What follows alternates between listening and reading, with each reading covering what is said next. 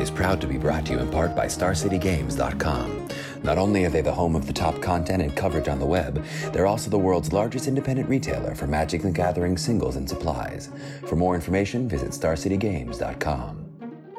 Hello, everyone, and welcome to another episode of Lords of Limited. My name is Ben Warney, and joining me on the line is Ethan Saks. Ethan, how has the acting been going this week for you? The acting, as you call it, has been going okay. Uh, so I'm, I'm in two shows now. We started rehearsals for one on Tuesday, and we're in performances for another one. The one that I'm in performances for, I'm like barely in. I'm mostly playing Magic backstage. As uh, a lot, I felt bad. A lot of I've had a lot of opponents that uh, have been like, "Hey, I really like uh, like the podcast or whatever" in my sealed leagues that I've been playing, and then I'm like, uh, "BRB, I have to go do a scene real quick." Be back in a couple minutes. That's the dream, though, right? Get That's the get dream. a little bit, get to play Magic backstage. Yeah, I'm uh, I'm not mad. I'm feeling pretty good about my summer so far. I hear your microphone also pulled double duty. You sent me a sweet picture of an audition tape you made for a jazz singer. Yeah, uh, there's a movie filming in Pittsburgh that my agent had me put an audition tape together for, and uh, asked me to like you know sing a song a cappella as like a 20s jazz singer. And I was like, well, all these photos of like these old timey jazz singers have those like big bulky microphones, and I was like, I've got a big bulky microphone, so I brought that on as uh, my little prop. I think it looked pretty good. Yeah. How's things with you? They're going well. No complaints. Summer's rolling along. We're starting to get marching band show music in here, and I've been drafting up a storm, made some life changes. I'm two days off Diet Mountain Dew, and been working out, lifting, running, all good. That's amazing. Yeah, and you've started cooking. Is that is that correct? That is correct. I'm baking some chicken. I've browned some ground beef. I'm baby steps. You wouldn't call it cooking, but it's cooking as far as I'm concerned. The microwave has made it off of my stove. You you are converting raw food into cooked food. I would I would call that cooking. Excellent. All right, so we got a lot to do and very little time in which to do it, Ben. So let's start off by checking in on that leaderboard. Where are you at? Yeah, I've done a little bit of everything this week. I've done one more War MTGO draft. So I'm 65 drafts deep on MTGO, 143 and 50, 28 trophies, and a 74% win rate. We finished off this awesome deck that you and I drafted together. It's now highlighted on my Twitch stream. So if anybody wants to go check that out, if you're looking for some quality war drafts, this was way too much deck for me to handle. I will say that drafting that deck with you and playing those games is, I think, the best Magic content I have ever been a part of. So I would highly recommend checking that out, folks. Yeah, it's highlighted, so you can go to my channel and look at the VODs, and it should it should pop out if you search the highlighted videos. On Arena, I'm now 33 and nine in best of one over five total drafts with three trophies and a 79% win rate, and 25 and seven over best of three drafts. Uh, that's six total drafts and three trophies there for a 78% win rate. So 11 drafts split between best of one and best of three, six trophies, and about the same win rate in both formats. I did a few arena war drafts as well. I did a couple best of ones because I was like, oh, I want to get some like stats if we're going to talk about the bot drafts, which is what we were initially going to do before we realized that this was probably our last episode where we were going to talk about War of the Spark. So instead, we decided to do our patented 50 takes episode, which we're about to dive into. So I did, I think I one threed and then four threed in best of one. And I was like, well, I'm done with this. And then I did, it's just Oh, awful. no. Like the swings are just so wild. It's not fun for me. Like, you know, that's where it feels most princely to me is your opponent just slams a God Eternal and you're like, oh, I have no way to like sideboard or be prepared for this in games two and three. I'm just gonna lose this game and have to move on with my life. And so I did. I moved on to uh, best of three, and I five one with a blue white deck with God Eternal, Ketra, and Time Wipe. But those games took so long. Like playing six whole rounds with a draft deck, that's more than a sealed league. Yeah, best of three takes a while. It's a lot of magic with the same deck. It's a lot of magic. Yeah. And then moving over to Modern Horizons, I've done 28 drafts now, 53 and 31 record, six trophies, 63% win rate. So I'm still struggling over there, but I do, the more I play, the more comfortable I'm getting. And a big thing that has shifted for me this week is that I've moved ninjas up in my pick order. So I've got Moonblade Shinobi as the number three blue common now. And I'm taking Smoke Shaper and whatever the other 6 3 Lava Axe Ninja is called. I never remember that card's name. Yeah. New Moon or something like that. Sure. Sure. Ninja the New Moon. I could be making that 100% up. I have no idea. anyway, moving those cards in my pick order, and I've finally gotten into ninjas for the first time this week because I hadn't been making it in there prior. So that felt great, and I, I do think I've changed some things that are going to help out. Nice. I because we don't have a spreadsheet, we just got to get a spreadsheet where we can keep track of sealed stuff. We don't really have that. I've just been doing sealed nonstop for Modern Horizons. I'm really liking it. Mostly with three twos this week, and I think like a two three and a four one sprinkled in there. No more trophies for me. Still at three sealed trophies. So I'm sorry that I'm not being good about tracking my record. It's also tough. Like I'm switching between like I usually am just on my desktop, but I'm on my laptop a lot because I'm playing during this play. But uh, uh, Hashtag first world problems. Hashtag first world problems, indeed. I just wanted to do a quick shout out here. So, like like I said, we're not really going to be talking about like breaking the bots. We have some arena info here, but the best of one ranked format for limited has now switched back to Ravnica Allegiance. And I wanted to direct folks who maybe weren't listening to our show at the time that we did back to back episodes on Ravnica Allegiance. One, episode 90, was drafting with the bots, where we talked about drafting with bots in general, but using Ravnica Allegiance as a framework. And unless they've updated them significantly, that should still be very relevant for what's going on on Arena now. And then the next episode, Lords of Limited 91, is Ravnica Allegiance 50 takes in 50 minutes. So a similar style to what we're about to do for War, but giving you like a nice quick rundown. Maybe if you are newer to Limited or whatever and didn't play a lot of Ravnica Allegiance draft, that should be a nice quick catch up for you before diving into those ranked drafts. Yeah, definitely check those out. All right, so a little bit more housekeeping here, folks. Each and every week, we want to make sure that we talk about our Patreon page, patreon.com slash lords of limited, where you can give back to the show if you so choose. Of course, the show will always be free, but we want to make sure we give folks a few little perks for giving back to the show. And the base level any amount that you give to the show, you're going to get access to the Lords of Limited Discord, which just continues to pop off. It's running like a well oiled machine these days, Ben. Just smooth, steady. All the channels are very focused. We're getting even more channel suggestions. You know, when I first made that channel suggestion, part of the Discord. It was really just for that initial revamp that we did a, a, few weeks ago. But I like that it stuck around and we're continuing to get some good ideas from folks who are like, hey, what about this? And it really helps us continue to improve the Discord each and every week. Really just make sure that it's working its best for all of our listeners and users of the Discord. So I'm really happy to have that continuing to evolve. We've got some higher tier donations. Go ahead and check those out. We got to get another stretch goal out there, Ben. Very, very excited to have so much support. And we want to make sure we shout out each and every one of our new patrons the first week that they joined. So this week we're going to welcome Ben P, Z Man, Bernstein, Karen, Jesse, G, Julian, player number 11, Matt, Max, Henry, Adam, Jason, Pick, and Ben A. Thank you, thank you, thank you. We really appreciate your support. Yep. Cannot say thank you enough. Everybody that chooses to support the podcast, you guys are my heroes. We also are recently sponsored by Coalesce Apparel and Design, Magic's newest apparel company. And in honor of LGBT Pride Month, they have a new transgender awareness shirt that they've made with Autumn Burchett. All proceeds go towards Trans Lifeline, a national trans led 501c3 organization dedicated to improving the quality of trans lives. And you can head over to their website, coalesceapparel.shop, to check out all their unique designs as well as that Knights of Autumn shirt.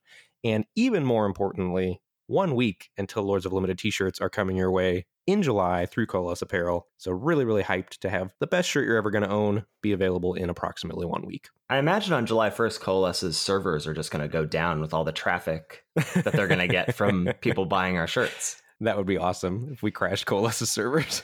All right, so uh, before we dive into the 50 takes for War of the Spark here, uh, we did want to run down some MTG Arena stats that have been provided to us by Rob, aka Viral Misnomer on Twitch and Discord. He's put together a ton of data through his website, 17lands.com, which I would highly recommend people start to use because it's an incredible tool for tracking Arena bot draft data and a great way for us as a community to figure out how to beat the bots. So the more people that sign up for 17lands.com, the more data that we get to collect and the more that we as a community can figure out how to bust these bots on arena even more and this is not like any sort of like sponsorship or anything i just think this is a really cool service that he's provided and a, a very cool thing that we as a community can tap into Right. I recently signed up this week when I was doing my arena drafts that I could get my data in there as well. And it's really awesome. It's not super visually fancy, but the amount of information you get and how easy it is to use is really sweet. So at the end of a draft, if you just have it open running while you're drafting, at the end of a draft, you can click view data. It's got your record there, it's got the draft, it's got games you've played. Anything you would want is there. And then the fact that as a Lords of Limited community, everyone that's using it and or people outside the podcast, whatever, the more people that start using it,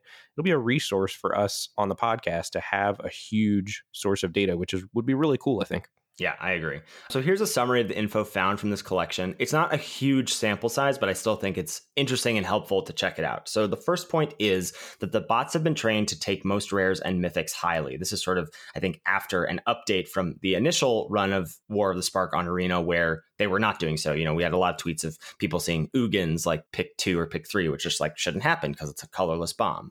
So they've been trained to take these highly now. Even the worst ones like Narset's Reversal have not been seen past pick seven. The lower ranked rares uh, like Feather the Redeemed and Dreadhorde Arcanist still have an average pick of about 2.1, so they're still going before pick three. And thanks to data collected from Magic Flooey, which is where folks upload their draft logs from MTGO, the average number of rares seen in a draft on MTGO is 8.5, and on Arena it's 4.3. So rares are scarce on Arena is uh, sort of the the takeaway there. That is surprising to me. I would not have thought that just intuitively, but that's pretty interesting. There's also a wheeling chart in this data that shows exactly how likely it is for a card to wheel. So some cards that are very playable, like Dreadmalkin, Lazotep's Plating, even good, I would say, have a fairly high likelihood of wheeling, and that that's cool that that mirrors my experience because those were two cards that I had picked out in my head that go way too late on Arena. So it's interesting to see that the wheeling chart lines up with that. And then other cards that, you know, I'm really happy to have make my deck that seem to not be cards that you have to prioritize that are fairly likely to wheel according to this wheeling chart are Saheeli's Silverwing, Teferi's Time Twist, and Aid the Fallen. So you can pretty consistently rely on those three cards coming around. To that point, Toll of the Invasion is probably the common most underrated by the bots. It has an average take rate at pick 6.7, which I think is pretty late for that card. But aside from these outliers, I did not find scrolling through like the average takes from all of the cards in the set, I didn't find anything to be super egregious. The biggest anomaly in Ravnica Allegiance and Guilds of Ravnica was like the gates not being taken highly enough by the bots or like being taken weirdly by the bots. But we don't really have that here. And so there's not that as much outliers in, in that sense. And as far as your opponents that you're likely to play against, you're much more likely to play against opponents playing blue almost 50% of the time, 49%, than white, only 35% of the time people are playing white. And about 20% of the time people are splashing a third color, although it might even be higher than that because those people might be losing sometimes before we see the third land or whatever, the third splash color come out during the games. So, ish, you know, one out of five times people are splashing. Yeah. Best of one and best of three win rates when on play and draw are fairly similar, like between best of one and best of three. Players win slightly more often on the draw. It was about a 2% bump when on the draw, which I thought was interesting. And mulligans are devastating as always. This was pretty a pretty good reminder, I thought. Uh, win rates drop by about 20% when you go from seven to six cards. Yeah, that draw thing has to just be an anomaly from the sample size of the data. There's mm-hmm. it, playing being on the play in war is where it's at. I would think so. And the speed of best of one and best of three is about the same, with best of three being just slightly faster than best of one, which again doesn't necessarily make tons of sense to me because you have the opportunity to sideboard in games two and three in best of three. So I would think that would slow the game down. So 15% of games are over by turn five, and 50% are over by turn nine. Average number of turns per game is 10 in the format. That seems about right to me. It doesn't seem like a blisteringly fast format. Yeah, but you just have to get on board early. But once you do, once both players do, the game takes some time to develop. For sure. So, really, really thankful to Rob for sharing the insider information there. Would highly recommend folks checking out 17lands.com. If you're playing on Arena, sign up, get your data in there as well, and also reap the benefits of everyone else using it.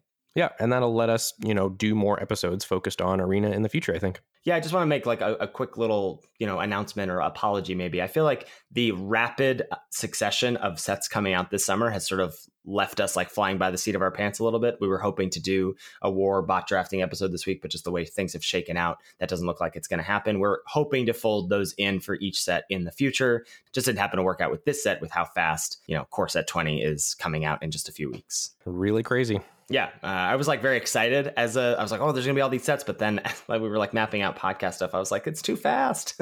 I want to have so much I want to do. All right. Well, speaking of fast, we have some rapid fire points to get through here. We are to be doing 50 takes in probably under 50 minutes, hopefully. Then you want to start us off with point number one. Point number one: board presence, people. You just have to get on board in this format. And if that means playing bad two drops, quote unquote, you got to play bad two drops because just the dynamic with the three and four mana uncommon planeswalkers, you have to be able to make some attempt to pressure those cards to let them not be very, very good. Because if they go uncontested, they're very, very good. And if they go contested and maybe you get two damage in on them, they go from very good to eh, average or maybe even slightly below average. Right. I mean, I think the whole format really revolves around pressuring and protecting the uncommon planeswalkers. I think that's sort of like my umbrella statement about how this limited format feels. I agree completely. And to that, point number two the uncommon planeswalkers are better than you think. I would say maybe with the exception of Kiora, which I was like kind of high on at the start when I was drafting green red a fair amount and then like basically stopped drafting that archetype altogether. With the exception of Kiora, I think they're all I think they all have a place. Even Dovin has a place in the format. And Ben, your boy Teyo, what do you think about that? Don't let the haters get you down, Teyo. You stay strong. I love you, buddy. We'll be talking about Teyo's home in the format uh, at a later point here. Number three, Grixis decks are the best decks. So red black, blue black, and blue red are the top tier decks in the format. And I think people have heard us say that and think Grixis sometimes. Like a couple people brought that up in Twitch chat. Not a three color deck, two color decks of those three colors. And I think those decks are far and away the best decks in the format. I don't think it's particularly close. And I think, you know, we're going to reference this on Arena, but I think if you're not drafting Grixis on Arena, you're probably doing it wrong. Yeah, I think you have to have some pretty big reasons to not do that at the rare or mythic level to like incentivize you to stay away from those three color pairs. And uh, even at the end of the format here, or quote unquote end of the format, I don't know which of these decks is best. Blue black is my preference, but I stopped being able to draft that. It was like basically never open. I'm sure Quarter Calls would say red black. I know you were a blue red man for a lot of the time. I don't know if you've shifted to one of the other two. Yeah, I'm still a blue red guy. That's my favorite style of deck. I think my order would go blue red, blue black, red black. Yeah, I just have them all at the top. I, it doesn't really matter. They're all very good. I think there's some preference that lies in there, and just what's open is uh, is going to lead you to a successful version of one of those three. Number four, be very careful of missing planeswalker statics. Oh my God, pa- passive statics, whatever we're calling them. But that top chunk of text on all the planeswalkers is very important. And I'd say the ones that are the worst are the ones that like don't come up that often. I'd say Dovin is one that I bet gets missed in paper a lot because on Magic Online you can't not pay the tax for it, but I bet in paper it gets missed a lot. That like extra one mana for artifacts, instants, and sorceries, making like Saheeli Silverwing cost five or whatever. Even sometimes like the very rare times that like Ashiok's passive where like players can't search libraries or like Tamiyo's passive where you can't discard or sacrifice stuff. So like someone goes to Toll of the Invasion you just to make a one one. Like that stuff, when that comes up, it leads to such such feel bads. But on Arena, like Narset, when you try to draw an extra card, just makes this angry red pulse. Like, no, nope, right. try again. So be very aware of those on your side of the battlefield and your opponent's side of the battlefield. Point number five this format is very snowbally, which is ties in tandem directly with board presence people. You have to get on board, and if you do, and once you get an advantage with your uncommon planeswalker going uncontested, your advantage rapidly spirals out of control once you start to get the second activation on those uncommon planeswalkers. And God forbid you proliferate onto it and get a third activation. That's when things really start to go crazy. But once you get ahead, it gets easier and easier to press your advantage. And once you start to get behind, you start to fall further and further behind very quickly. Yeah, I think the snowballing nature has to do with one, the planeswalkers, and two, the two mechanics that we're about to talk about here. Point number six proliferate is an incredibly powerful and synergistic mechanic in this set. On surface, I was like, oh, when I first looked at the spoiler, I was like, oh yeah, proliferate. That's like kind of cool with planeswalkers or whatever. But it has so many applications. I mean, yes, it has applications with planeswalkers. It has a lot of synergy within green, white, and blue in particular, with things getting counters on them with creatures. And it has synergy with the other mechanic, amass, making the zombie armies with plus one plus one counters already on them. There's just like a lot of little ways that proliferate really has a chance to snowball. I mean, these turns we, we, we talked about early in the format, these turns that felt like inflection points or like the deciding turns of the game. And those were either like maybe when a third planeswalker activation happened, or maybe a time when like a giant proliferate trigger happened where, you know, your opponent just got like one or two plus one plus one counters on all of their creatures. And then it just felt like they were way too far ahead for you to come back. Yeah, those turns where your opponent gets plus one, plus one, or plus two, plus two on their entire team of four to five creatures, those are the backbreaking ones. Number seven, amass tacked onto spells that we've seen before. So, for example, you know, coercion effect, where two and a black, you look at target player's hand, they discard a card.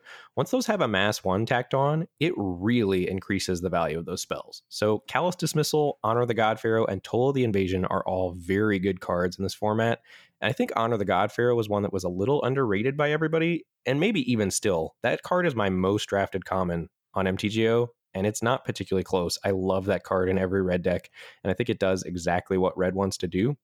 And then some other cards, you know, that maybe are amass specific, like Relentless Advance and Invade the City, are generally not great cards. I think Invade the City starts to get playable once you get around 10 instants or sorceries in your deck.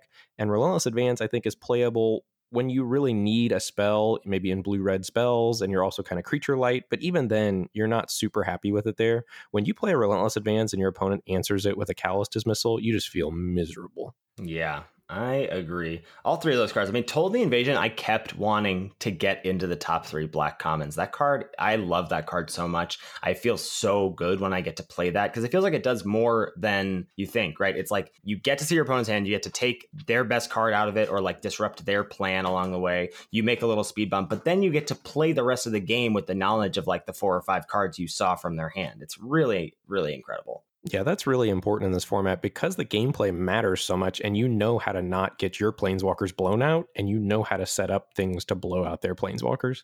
Number eight, Rescuer Sphinx is much, much worse than it looks. I mean, on face value, like even a four mana 3 2 flyer is like at rate. And then the fact that you get to make it a 4 3 flyer, maybe with a plus plus one counter, which has synergy with Proliferate. Maybe you even get to rebuy and enter the battlefield trigger from a cheaper creature or like pick up a Guild Globe to draw a card again. You just can't afford those shenanigans. Playing it on curve basically means you're never picking anything up because you can't afford that loss of tempo.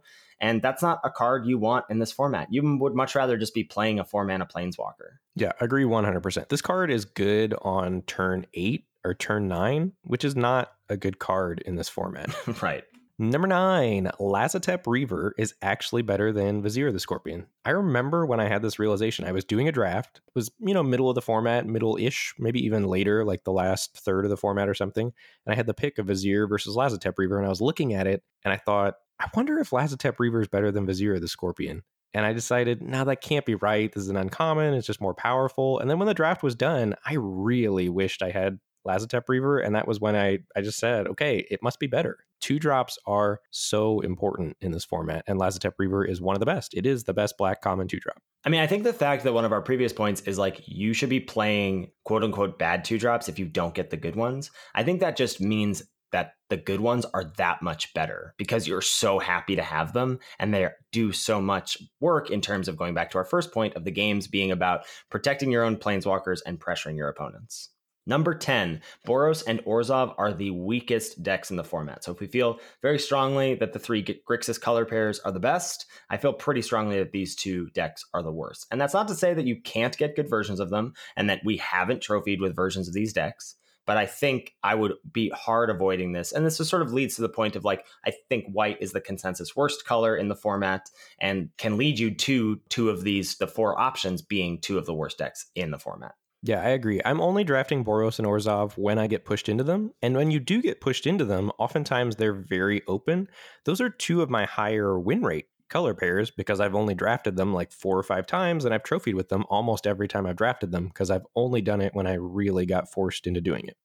Number 11, the six drops in Grixis are good but interchangeable. So, Tidebearer Giant, Invading Manticore, and Kiora's Dambreaker are good spells, but you really don't necessarily want multiples, and you don't really care which one you have. I think Manticore is the best of the three generally, but mm-hmm. they're so close that it doesn't really matter. And the first copy, I think, is pretty good. And once you get into your second copy, it goes down rapidly, and you don't need to pick them very highly because generally, over the course of the three packs, you're going to get access to one of the three when you're in the Grixis colors so funny to me. Like these cards, I'm like, these are good. And then Bulwark Giant, the six drop in white, I'm like, that's like good sometimes and definitely good out of the sideboard. And then Primordial Wurm is a card I never want to put in my deck. Yep, I agree. Number 12, Trusted Pegasus is a good card, but leads towards drafting bad decks. And this is sort of the problem with white in general. So it's got these like good removal spells at common in Law Rune Enforcer and Wanderer Strike, and then Trusted Pegasus, which is a good aggressive card, but doesn't have the meat to back it up. There aren't like really good two drops to curve into it in white. Um, it doesn't have big creatures to like launch into the air. Not that like white should, but you know, you look around like pairing it with other colors, pairing it with blue, it doesn't really matter that it's giving another creature flying, and white blue doesn't really want to be an aggressive deck. Like the most aggressive deck is white green that it's going to pair with probably or white red, but like white green really wants to proliferate and make creatures bigger rather than like just slamming big dudes already. It just doesn't really slot into anything very neatly. And I think it leaves it in an awkward spot where you think it's a good card and it is a good card, but it doesn't quite have a great home in the format. Yeah, I think red white's its best home. Yeah, I would agree. But even then, you're like, eh, what are you doing? You're playing, you want to curve that into the 4 1 haste in red, but that's not a very good card. Yeah, I got smashed by the 4 1 haster last night on Arena. My opponent was playing three copies and it wrecked me. Yikes. Number 13, the five color green deck is a great plan B in a draft that doesn't have clear signals. So this would be using like stuff like New Horizons, the Leyline Prowler. It's really base green black, but getting all that fixing, the premium fixing, and splashing whatever good cards come your way. And I think the trick to this is getting the good rares or mythics. So once you lock up those good early rares mythics, or maybe your opponents have locked in their colors and you reap the rewards in pack three a little bit, but picking up the fixing and making sure you have the opportunity to play those powerful cards is a great plan B strategy in draft. And I would just throw out a caveat here wait till pack three. It's going to seem a little dicey, but I think pack three is when you're going to really reap the rewards because that's when people have settled into their colors and you're going to have the opportunity to pick up the powerful cards they pass because they can't cast them. Number 14, Vraska Swarm's Eminence is the best uncommon in the set. Now, this is a little bit of a hot take here. These are 50 takes after all. I think Kasmina and Angrath are certainly up there and maybe even interchangeable and maybe even should edge out Vraska here. But I am just time and again very, very impressed by how Vraska totally wrecks some board states. Number 15, Karn, of the Great Creator, is a great card for limited. I, you were the first person to really champion this, I think. I have not played with this card yet, but I've played against it from opponents. And the first time an opponent played it against me, I kind of scoffed and I was like, that card's not good in limited. And then they got a Saheeli Silverwing and then they got a God Pharaoh statue and proceeded to beat me. And I thought, hmm, maybe that card is playable. So it really doesn't take that much to grab some artifacts during the draft. Guild Globe, Mana Geode, God Pharaoh statue, Saheeli Silverwing, Iron Bully. There's artifacts running around there that you're going to want to have the ability to search up and play. And if you get two cards off this, you're really kind of doing it. Yeah, I had the exact same experience. My opponent played it. I was like, this card's not playable and limited. And then they just like grabbed two innocuous cards out of their sideboard. And I was like, oh, it's a two for one. And now I still have to try and kill this planeswalker. It does very much of what you expect the uncommon four mana planeswalkers to do, except it's a shiny little rare. Number 16, Dreadmalkin is a B grade card and does not require setup to be that good. So I've been championing this card a lot. It's my most drafted uncommon. I was really happy to have like one or two copies in like all of my blue black decks back when I was like on that little blue black heater of just like drafting it a lot and having a lot of success with it.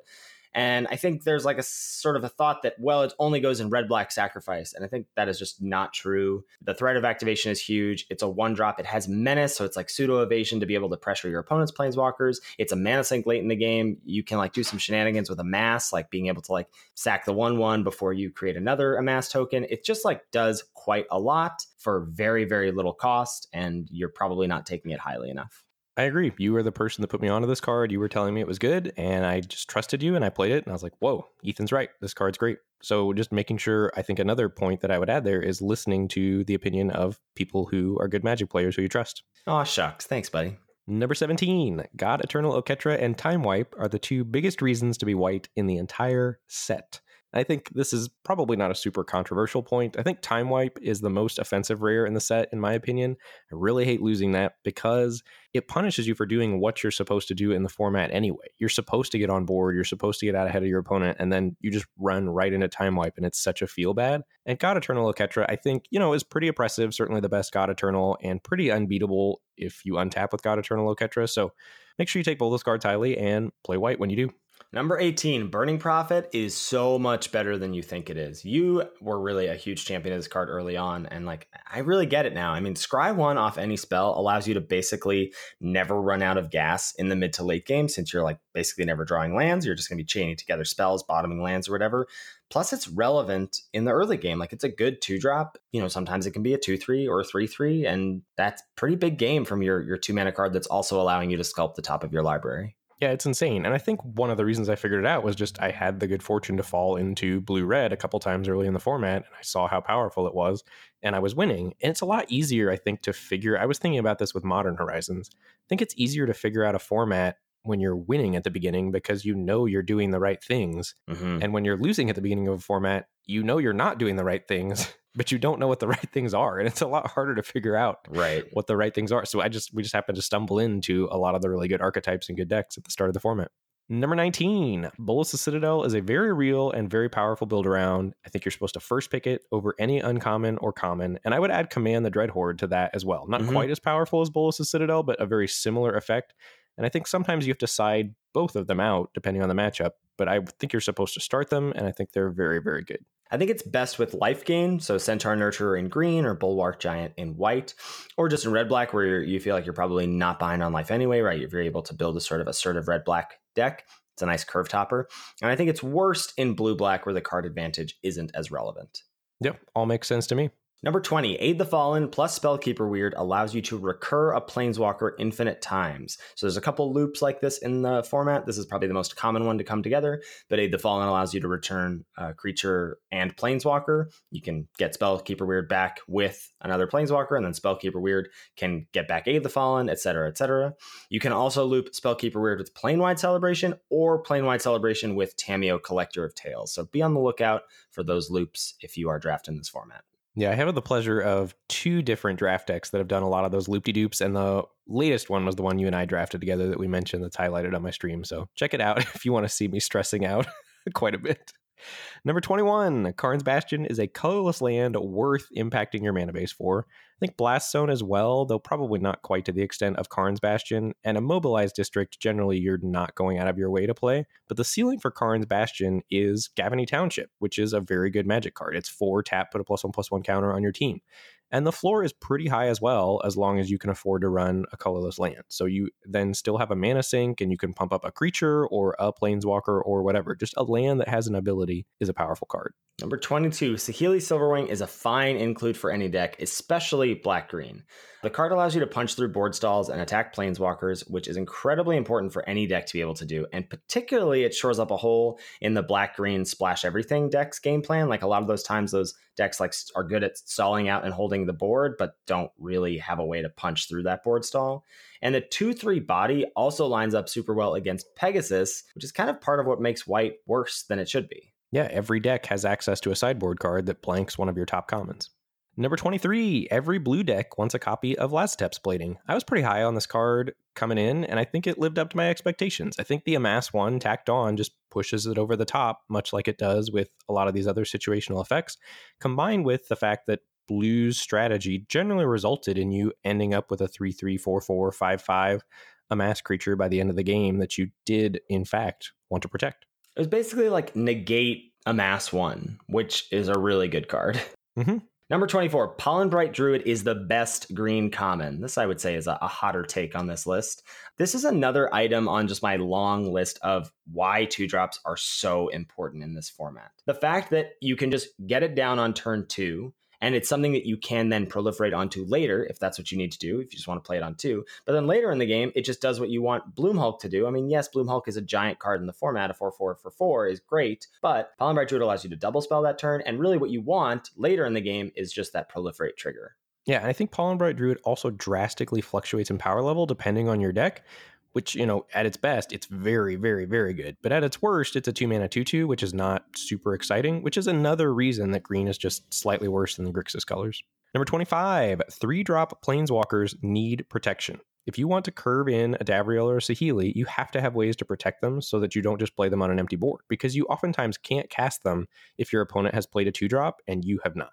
So sometimes this just means running a mediocre to bad card like Wall of Runes or a Vampire Opportunist or something to be able to protect them. I think the more three drop and four drop uncommon planeswalkers you have, the more incentivized you are to put low drops in your deck. Yeah. I mean, just because those cards are so good, if you can protect them, if you can get two or even three activations off of Davriel, if you're able to let Saheeli generate a number of 1 1 tokens, like if it can survive long enough to do that, you're really getting ahead. So you just want to make sure that you can have the protection to allow them to get ahead.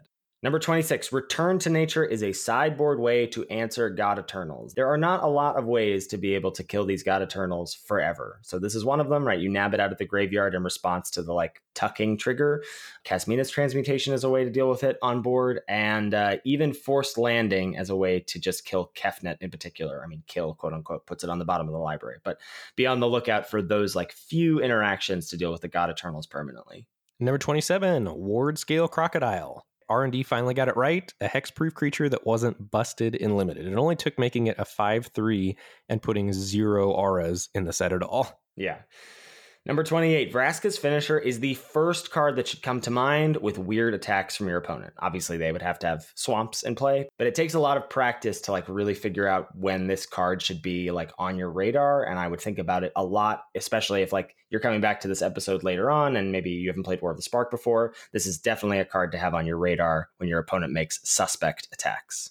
Number 29, Cruel Celebrant is a garbage card in this format and one of the reasons and one of the reasons white black is so weak and even Despark if we're talking white black isn't a great main deck card, but you were the first person to take the hit for the team on this one. Your very first draft, you had 3 Cruel Celebrants and you 3 and you texted me and you were like Cruel Celebrant's garbage, don't put it in your deck. I lived up to that expectation. I never cast a Cruel Celebrant and I was the beneficiary of many of my opponents casting Cruel Celebrants. So the reason it's so bad is one, a one-two body is completely irrelevant in this format. So it's basically like a two mana enchantment with this ability tacked on. And white black doesn't really have like a, this. There isn't really this like aristocrat sacrifice deck that we wanted it to be. And if that did exist, it was in red black, where like you weren't trying to splash for this terrible two drop. It just like never did anything. I was always like, what am I supposed to do with this? Am I supposed to chump with it? Like you want it to like be around long enough to reap the benefits of all the sacrificing or all the your creatures dying to get the drain triggers. And also, there's like no life gain payoffs in the format. Anyway, it's just terrible. I, I, I, could go on and on, but I'll stop. Number 30, Heartwarming Redemption is a difficult to cast Honor of the God Pharaoh. Don't be fooled by it being an uncommon and being gold. Yeah, you pointed this out to me, and it was sort of a light bulb moment for me. I, I kept wanting to make a Heartwarming Redemption deck where I, I had this picture in my mind of this sweet Jeskai control deck where Heartwarming Redemption was going to be really good.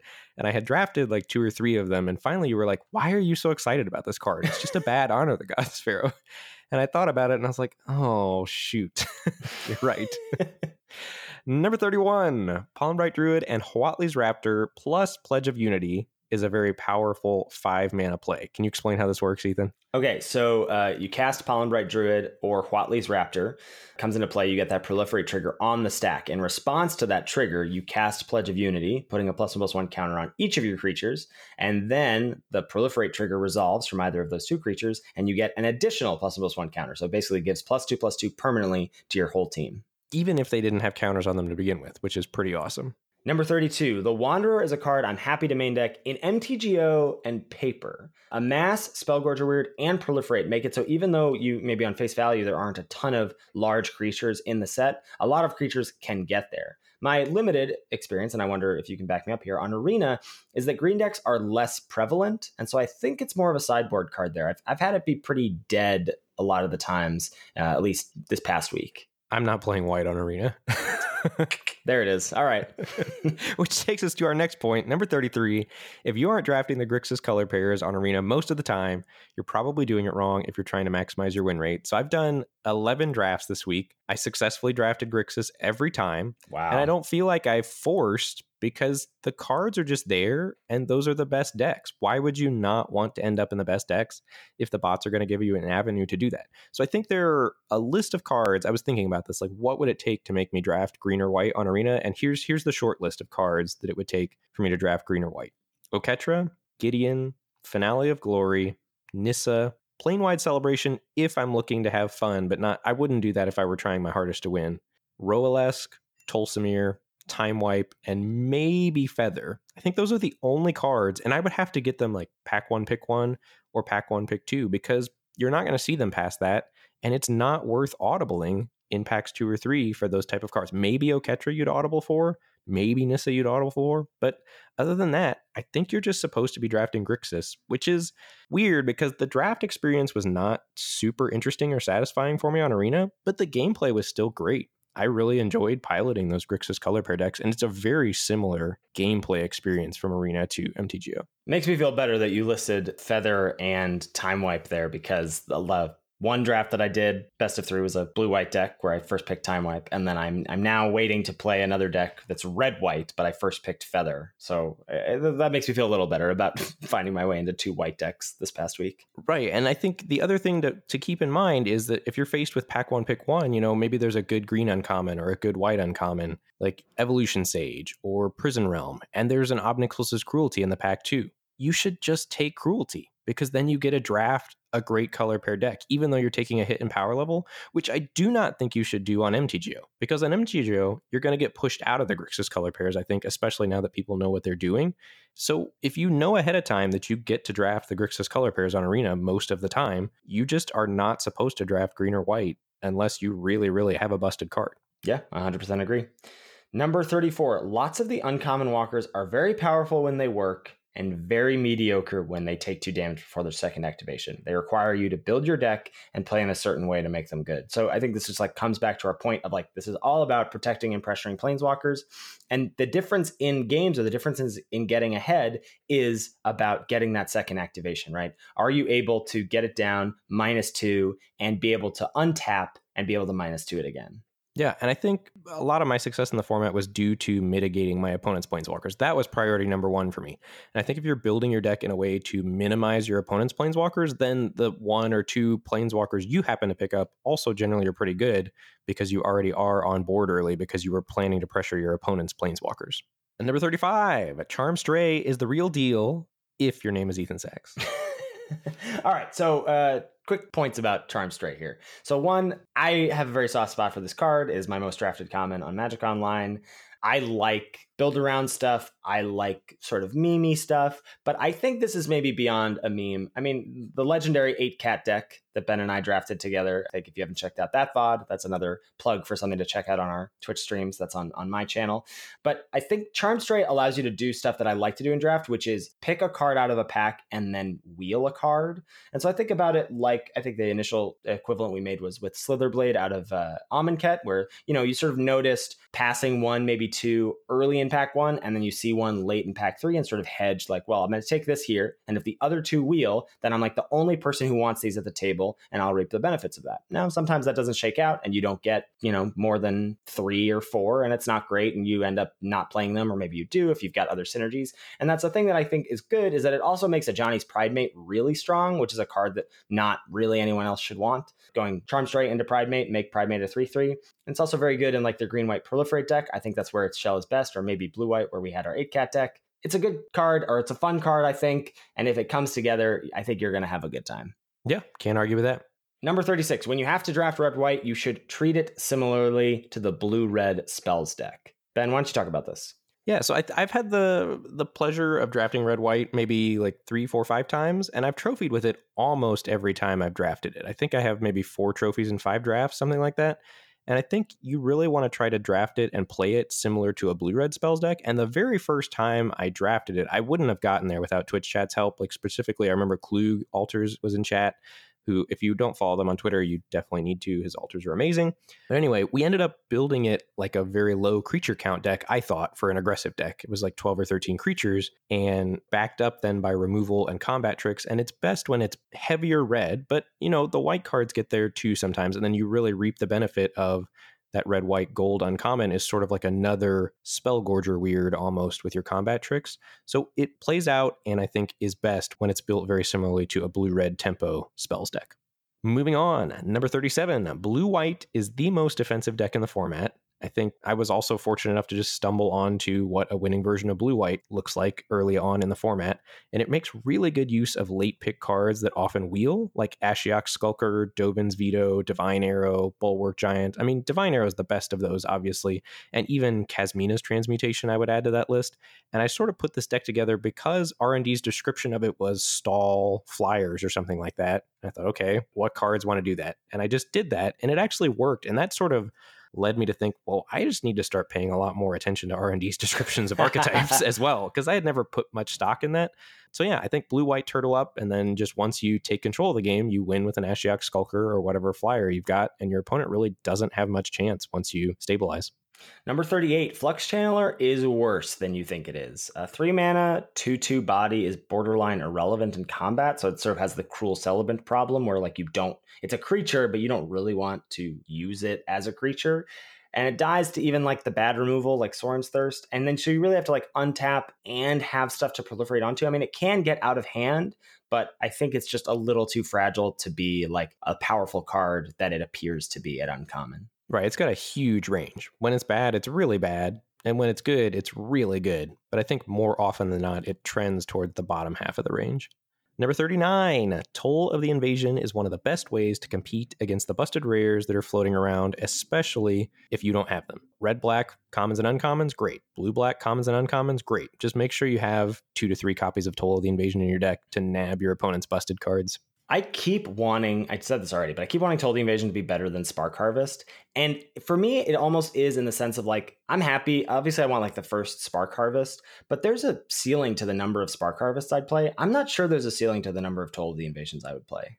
Yeah, I, am still on Toll number four, but it's it's a very, very good number four black yeah. common. Number 40, Goblin Assailant and other quote unquote bad two drops should make the cut more in your deck if you don't get the premium twos. So don't be too proud to play like vanilla two twos in your deck. Duskmantle Operative, Vampire Opportunist, like maybe it's a mana sink late in the game. I will say that the two twos are better than the two ones because you don't want to just like get wrecked by a 1 1 amass token. So keep that in mind. But again, board presence people get stuff that protects your walkers and pressures your opponents. I think that comes up a lot. That's a question I've been asked a lot about Duskmantle Operative versus the Vampire that drains. And I think exactly what you said. The 2 2 that can still attack into 1 1 amass and doesn't get super punished by Blind Blast. That was a card more people started main decking, I think, later in the format. The vanilla 2 2s are just better than the 2 1s with slight upside. Number 41, Honor the God Pharaoh is insanely good at smoothing the draws in every red deck. Every red deck wants copies of this card. Red white wants it. Red green, I think, is where it's the least impactful or powerful, but it still is just guaranteed you're not going to flood if you draw your Honor the God Pharaoh, which is something that red green decks struggle with. And then in red black and red blue, it's just the nutter butters because you care about the spell, you really care about the amass token. Oftentimes you're sacrificing it to a Heartfire, which I think is another reason this is so good because once you get two copies of Honor the God Pharaoh, you're just pretty excited to have Heartfire in your deck then, which is a powerful card. Number 42, Turret Ogre has reach. Number 43. Arboreal Grazer has a place in green decks that want to protect planeswalkers and are using New Horizons to splash. So it's a lot of setup there, right? I would also throw like we haven't talked about Huatli and we're not going to on this list, but I think Huatli like is a sort of backdoor deck to get into that can be white green or white blue or white black, the butts deck. And I think Arboreal Grazer plus Huatli is like totally fine. Like it, Grazer's not a good card, but it has a home in, in this set. Yeah, I agree completely. I have played more than my fair share of arboreal grazers, and I think the people, you know, Matt Sperling is pretty famous for saying, you know, you're you're mulliganing every time you put arboreal grazer in your deck. I just don't think that's true. I think there are some decks that want the card, and I think especially if you've got New Horizons to turn it into a one four reach, that's a very real card in this format. Right, you're just building your own Hitchclaw Recluse. Number 44, planning to win by attacking on the ground with big creatures and minimal interaction is a fool's errand in this format. And I think the biggest offender of this is Challenger Troll. I never take Challenger Troll. People are always like, well, what about Troll on, on stream? And I just, it just looks like a big dumb creature to me, and I'm not happy about it. I will say that in later weeks of the format, I started to come around to it being like better than I thought it was when my opponents would play it. And I'd be like, oh, this is, is somewhat difficult to deal with. Like if you have an Ob Nixilis' Cruelty, you just feel awesome. Or if you have Death Touch, you feel awesome. But like non black players sometimes have issues dealing with that card. But it's not that much better. Like Thundering Ceratok is sometimes even better because the trample is more relevant at pressuring planeswalkers. Yeah, I've been impressed by Thundering Ceratok. I think that might be a key to making the green decks more playable because once you have that board built out, you prevent your opponent from chumping the turn Thundering Ceratok comes down. So if you can line the turns where you want to swing out with a turn where you're casting Thundering Ceratok, I think that can allow your green decks to have a little more potency. Number 45. Speaking of green, most blue red decks struggle to beat a 5 toughness creature with reasonable power, and you should sideboard accordingly against blue red decks. I think this really hit home for me when you and I did our first showdown. Mm-hmm. And I was playing blue red, and you just cited in, I think, a Lazotep Behemoth or something against me, which is just a 5 4. It was two of those, yeah. Yeah, and all of my removal was three damage. And I mean, sometimes red decks are going to have Heartfire, which I think is why it's even more important to get up to that five toughness. But sometimes those decks just cannot beat a big dumb ground creature. And Primordial Wurm sometimes, even though it's a bad card, is a real struggle for blue red decks to deal with. Yeah, I mean, they really just have to hope that their Spellgorger Weird gets big enough to be able to tussle with it in combat. Number 46, Ugin's Conjurant is one of the best first picks in the set. And this is another thing that I think came from just me listening to people. Like I came into the set review being like, yeah, it's like a C plus. Seems good. It's colorless, it's fine, like it's gonna do work. And then like more people were like, no, it's better than that. It's better than that. And then I just started taking it higher and higher and I was not mad about it. It should be picked early in the draft as a B, B plus level card, and that is partially because it's colorless, but also because it's so flexible. It's a two drop when you need it to be a two drop, and it's a great top deck late in the game It's just like you slam it as a 7 7 or an 8 8, and it's hard to deal with. Um, it goes down slightly once you know your colors, but it's still really, really powerful. I have a confession to make. When we were doing the crash course and we were giving grades, you and Travis had your grades in first. And when I go to do my grades, I always blank your guys' out so I don't get influenced by your grades. And then I always look and compare afterwards. And I gave Ugin's Conjurant an F Whoa. when I very first rated this card because I looked at it and I thought, oh, it's like Hearthstone. The damage stays on the card. There's no way that card's good. And then I looked at your grades and I think you guys gave it like a C, C plus. Mm-hmm. I was like, what is going wrong here? What's wrong with me? And then I took some time and I thought about it more and then I was even higher on it than you guys. I think I had it at like C plus B minus because it's if it takes the damage and gets shrinked and is still on the battlefield, it traded for a card. And I think that's the thing that most people miss. And you'd be great, you'd be thrilled to trade for a card and have a 1 1 or a 2 2 body lying around. And heaven forbid you play it later in the game and it's an 8 8 or something. Just like you said. Yeah, very powerful card. Number 47, Guild Globe is better than Mana Geode when it comes to colorless fixing. I'm embarrassed to say this took me about midway through the format to realize. I had Guild Globe pretty low on my order of fixing, and I think it's the best colorless fixing. Just coming down on turn two is a big deal, and oftentimes you don't really care about ramping from three to five. The four drops are really a lot of where you're splashing. So I think Guild Globe, cantripping, and oftentimes you only need a one shot for splashing anyway. So I think it ultimately does a better job. Yeah, I would put those, those little asterisk here of a caveat of like if you're doing one shot fixing, it's definitely better. Like the more greedy your deck is, the more deeper you are into like multiple splashes or multiple cards of a third color, then that's where Mana Geode is going to edge it out. But Guild Globe, I think, definitely gets the nod towards the, the former style of deck.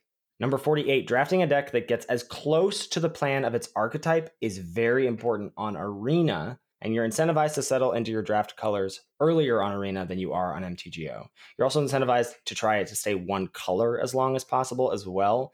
This is uh, we talk about this a lot on our other bot drafting episode, episode 90 that we referenced at the beginning of this episode. But you want to speak a little bit about this, Ben? Yeah, I think, you know, at the start of the draft, if I first pick an Ob Nixilis's Cruelty, I'm going to try to stay black if I can until I get pushed into blue or red. Or similarly, if I start with a Jaya's Greeting, I'm going to try to stay red until I get pushed into blue or black by the bots. Basically, you just want to leave yourself as many options as you can, and staying one color, I think, is even more powerful on Arena than on MTGO because I just don't trust the bots. I don't think the bots are sending signals. They're just they're just doing things on a random pick order, and a lot of times, I mean, there's no way to know that, but my gut says that's a hundred percent true at this point. And I think the biggest takeaway from that for me is, or the, the biggest reason I've come to that conclusion is that I was trying really hard to read signals like in Guilds of Ravnica or RNA or things like that. And once I just stopped, drafts got so much easier for me and my decks got so much better. I very consciously have a different approach to drafting on Arena than I do on MTGO. I do not draft the hard way, a la Ben Stark on Arena. And I think it is, leads to me having easier drafts and drafting better decks. Because if you stay in your colors, if you settle into your two colors early, you know what your deck's plan is also. So then you end up with a functional deck that has a goal and a plan. Whereas if you wiffle waffle around trying to read signal and things like that, oftentimes you're scrabbling for playables and or you end up being forced to splash good cards, which you don't necessarily want to do in war. And once you stay one color, then you get to pick the second color that's more open. You know, if you settle into blue or red as your secondary color around pick six, pick seven, and then you're a little more confident that you're going to get that color. Yeah, makes sense to me. Number 49, the prevalence of Death Touch makes attacking on the ground very difficult. So Vraska, just as a planeswalker, green and white decks really struggle to beat Vraska. Vizier the Scorpion's another one where, you know, heaven forbid you get your amass thing to trade for something and then you have another amass card to make another death toucher they have to punch through and Kraul Stinger at common. If death touch is good against you, I think your deck's in a bad spot. And finally, number 50, don't believe the stigma. This is not a Prince format. So I think this is a pretty big difference from the mentality of our show and I think the community that we have fostered. So, yes, there are a handful of ridiculous rares and mythics in the set, but I would say that good decks, draft in and draft out, a consistent great deck is built off the backs of a good curve of commons and uncommons. I don't think that a bad deck with a God Eternal Oketra is going to get there. I would take a like good version of an archetype built off those commons and uncommons any day of the week. Yeah, I 100% agree. I have at least two to three trophies that I can think of with a very good two color common and uncommon deck with a God Eternal like Oketra or something sitting in the sideboard, the trophied. And I think that's the way to do it. The God Eternals, even speaking of, aren't really the scourge of the format, in my opinion. I think it's the overpowered rares like Time Wipe, Nissa, Sarkhan, Enter the God Eternals that you see a lot more frequently and I think are even more powerful than a lot of the God Eternals. Yeah, I'd agree. I'd add Ugin on that list as well. Oh yeah, for sure. I forgot about Ugin. Yeah. All right, that's it. 50 takes. Go crush your drafts with this wealth of information. Yeah, War's going to be around on Arena, I guess, what, for two more weeks ish, maybe a little longer than that. And it's going goodbye on MTGO as soon as Core 2020 releases. So make sure you get those leagues in while you can, and it'll be back on Arena. And I do think I like this format enough that I will be back drafting it when it becomes a competitive format on Best of One on Arena. That's that's a hard pill for me to swallow. Best of one is is a yikes for me, buddy. It is, but I, I do love War of the Spark, so I'll be back. I'm into it. I, I, feel like we didn't. It was not here long enough, and it got sort of overshadowed by Modern Horizons a little bit. It really like, wasn't. It got shortchanged pretty hard for how good of a set it was. I agree. Well, I think it also got a bad rap. I feel sorry for it. I think yeah. War was a great set, and I think it has this super bad reputation as this terrible bomb heavy format, and I just that's just not the case. Well, I think if you only draft it like once or twice or whatever, like you can get some real feel bads real early and real often. And I think that can lead you to just being like, no, I'm just going to write this format off as just a bomb heavy set. Yeah, that's fair. Yeah, it really does take diving below the surface, as they say, the inner beauty of War the Spark. That's right. It's not what's on the outside, it's what's on the inside for War. Okay, that's a great place to wrap us up. Thank you, as always, to Salty Pretzels for our intro and outro music. Make sure you give that a listen. We're talking a lot about these sweet, sweet VODs. Come check out our Twitch channels. I'm at twitch.tv slash Lord Tupperware. Ben is at twitch.tv slash Mr. Metronome. Mr. is spelled out. And we're under those same usernames on Twitter. And you can, of course, tweet at the podcast at Lords of Limited. If you've got any feedback about the show or any questions, shoot us an email at lordsoflimited at gmail.com. Thank you so much for listening. And I can't believe it, but I think next week is going to be the core set crash course already. So hopefully we'll see you then for another episode of Lords of Limited. Thanks, everybody. See you later.